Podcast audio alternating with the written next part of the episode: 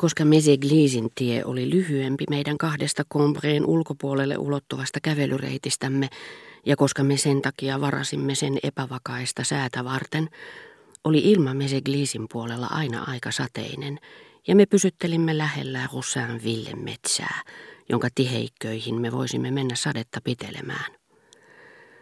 Usein aurinko peittyi pilven taakse. Sen soikio rikkoutui ja pilven reuna värjäytyi keltaiseksi. Ja loisto, vaan ei valo, oli hävinnyt maisemasta, jossa kaikki elämä tuntui pysähtyneen. Villen pienen kaupungin valkoisten särmien reliefi leikkautui taivasta vasten lamaannuttavan täsmällisenä ja viimeisteltynä. Pieni tuulenhenki lennätti korppia, joka putosi taas etäällä, ja kalpenevaa taivasta vasten kaukaiset metsät näyttivät sinisemmiltä kuin joissakin saman värin eri sävyin toteutetuissa seinämaalauksissa, jotka vieläkin koristavat vanhoja asuintaloja.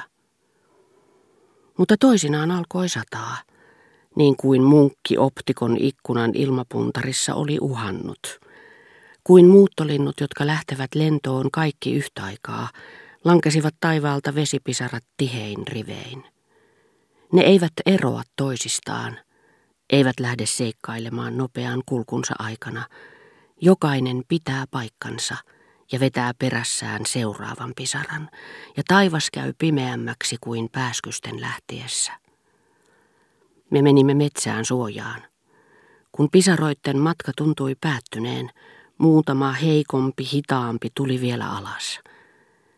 Mutta me lähdimme liikkeelle turvapaikasta, sillä pisarat viihtyvät lehdillä, ja vaikka maa oli jo melkein kuiva, jokunen pisara jäi vielä leikkimään lehden suonilla.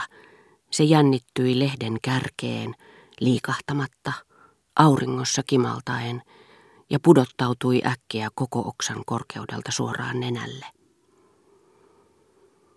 Usein me menimme suojaan myös Saint-André de Chansin porttiholvin alle, sikin sokin kivisten pyhimysten ja patriarkkojen sekaan. Miten tyypillisesti ranskalainen kirkko se olikaan. Kirkon oven yläpuolelle oli pyhimykset, liljankukkaa kantavat ritarikuninkaat, häät ja hautajaiset, kuvattu samalla tavoin kuin ne olisivat voineet elää Françoisin mielessä – Kuvanveistäjä oli kertonut myös joitakin Aristoteleeseen ja Vergiliukseen liittyviä tarinoita. Samalla tavoin kuin François keittiössä puhui mielellään Ludwig Pyhästä, niin kuin olisi tuntenut hänet henkilökohtaisesti ja tavallisesti siksi, että saattaisi häpeään vähemmän oikeamieliset isovanhempani. Ja selvästi tajusi, että keskiaikaisen taiteilijan ja keskiaikaisen maalaisnaisen joka oli säilynyt hengissä 1800-luvulle saakka, käsitykset antiikista ja kristillisestä ajanjaksosta, käsitykset, joissa epätarkkuus oli yhtä suuri kuin herkkäuskoisuus, eivät perustuneet kirjoihin, vaan traditioon, joka oli sekä ikivanha että välitön, katkeamaton, suusanallinen, vääristynyt, tunnistamaton ja elävä. Toinen Combreen asukas, jonka myös tunnistin mahdollisena ja ennalta ilmoitettuna sääntään de Chancein goottilaisissa veistoksissa, oli Theodore, Camus kaupan nuori myyjä. Ja François tunsikin hänet niin hyvin omaksi maanmiehekseen ja omaksi aikalaisekseen, että kun Leonitäti oli niin sairas, ettei François pystynyt yksin kääntämään häntä sängyssä, viemään häntä nojatuoliin, hän kutsui avuksi Theodorin ennemmin kuin antoi keittiötytön tulla yläkertaan tekemään hyvää vaikutusta. Ja tämä poika, jolla syystä oli heittiön maine, uhosi samaa henkeä, jonka tuloksena olivat syntyneet sääntään de Chancein veistokset ja eritoten kunnioituksen tunteita, joita Françoisin mielestä piti osoittaa poloisia sairaita, hänen rouva poloistaan kohtaan, niin että kohottaessaan tätini päätä tyynyltä, hän oli saman näköinen kuin vilpittömät innokkaat pienet enkelit, jotka korkokuvissa kynttilä kädessä kiiruhtavat neitsyt Marian ympärille. Niin kuin veistetyt kivikasvot, harmahtavat ja alastomat, olisivat talvisten puiden tavoin vain uinahtaneet, olisivat varalla, valmiina puhkeamaan eloon tuhansissa Theodorin kaltaisissa kasvoissa, rahvaanomaisissa, kunnioittavissa ja ovelissa, joita helakoittaa kypsän omenanpuna.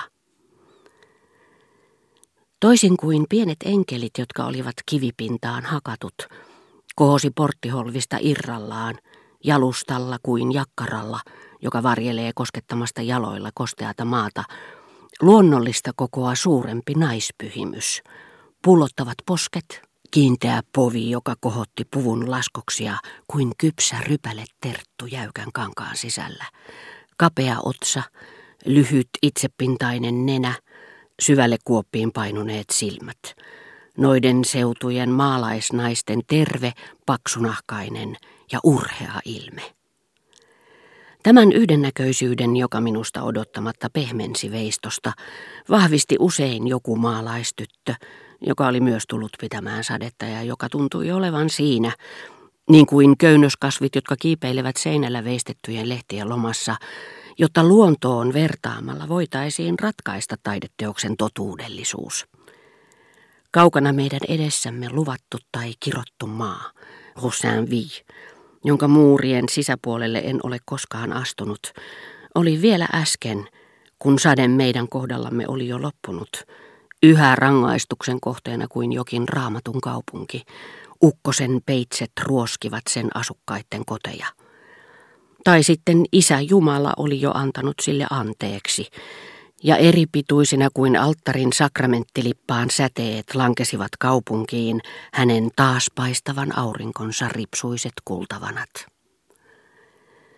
Joskus ilma ei enää kirkastunut, piti palata kotiin ja pysyä sisällä.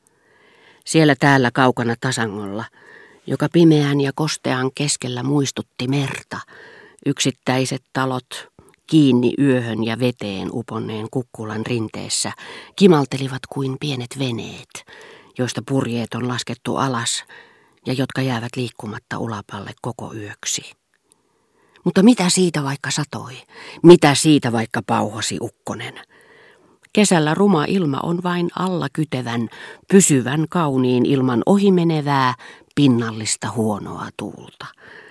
Päinvastoin kuin talvinen kaunis ilma, joka on epävakainen ja vaihtuvainen. Tämä on juurtunut maahan, kiinteytynyt tiheiksi lehvistöiksi, joihin sade voi valua mielin määrin ilman, että niiden kestävän ilon vastarinta murtuu. Ja koko kesäksi kaupungin kaduille, talojen ja puutarhojen muureille.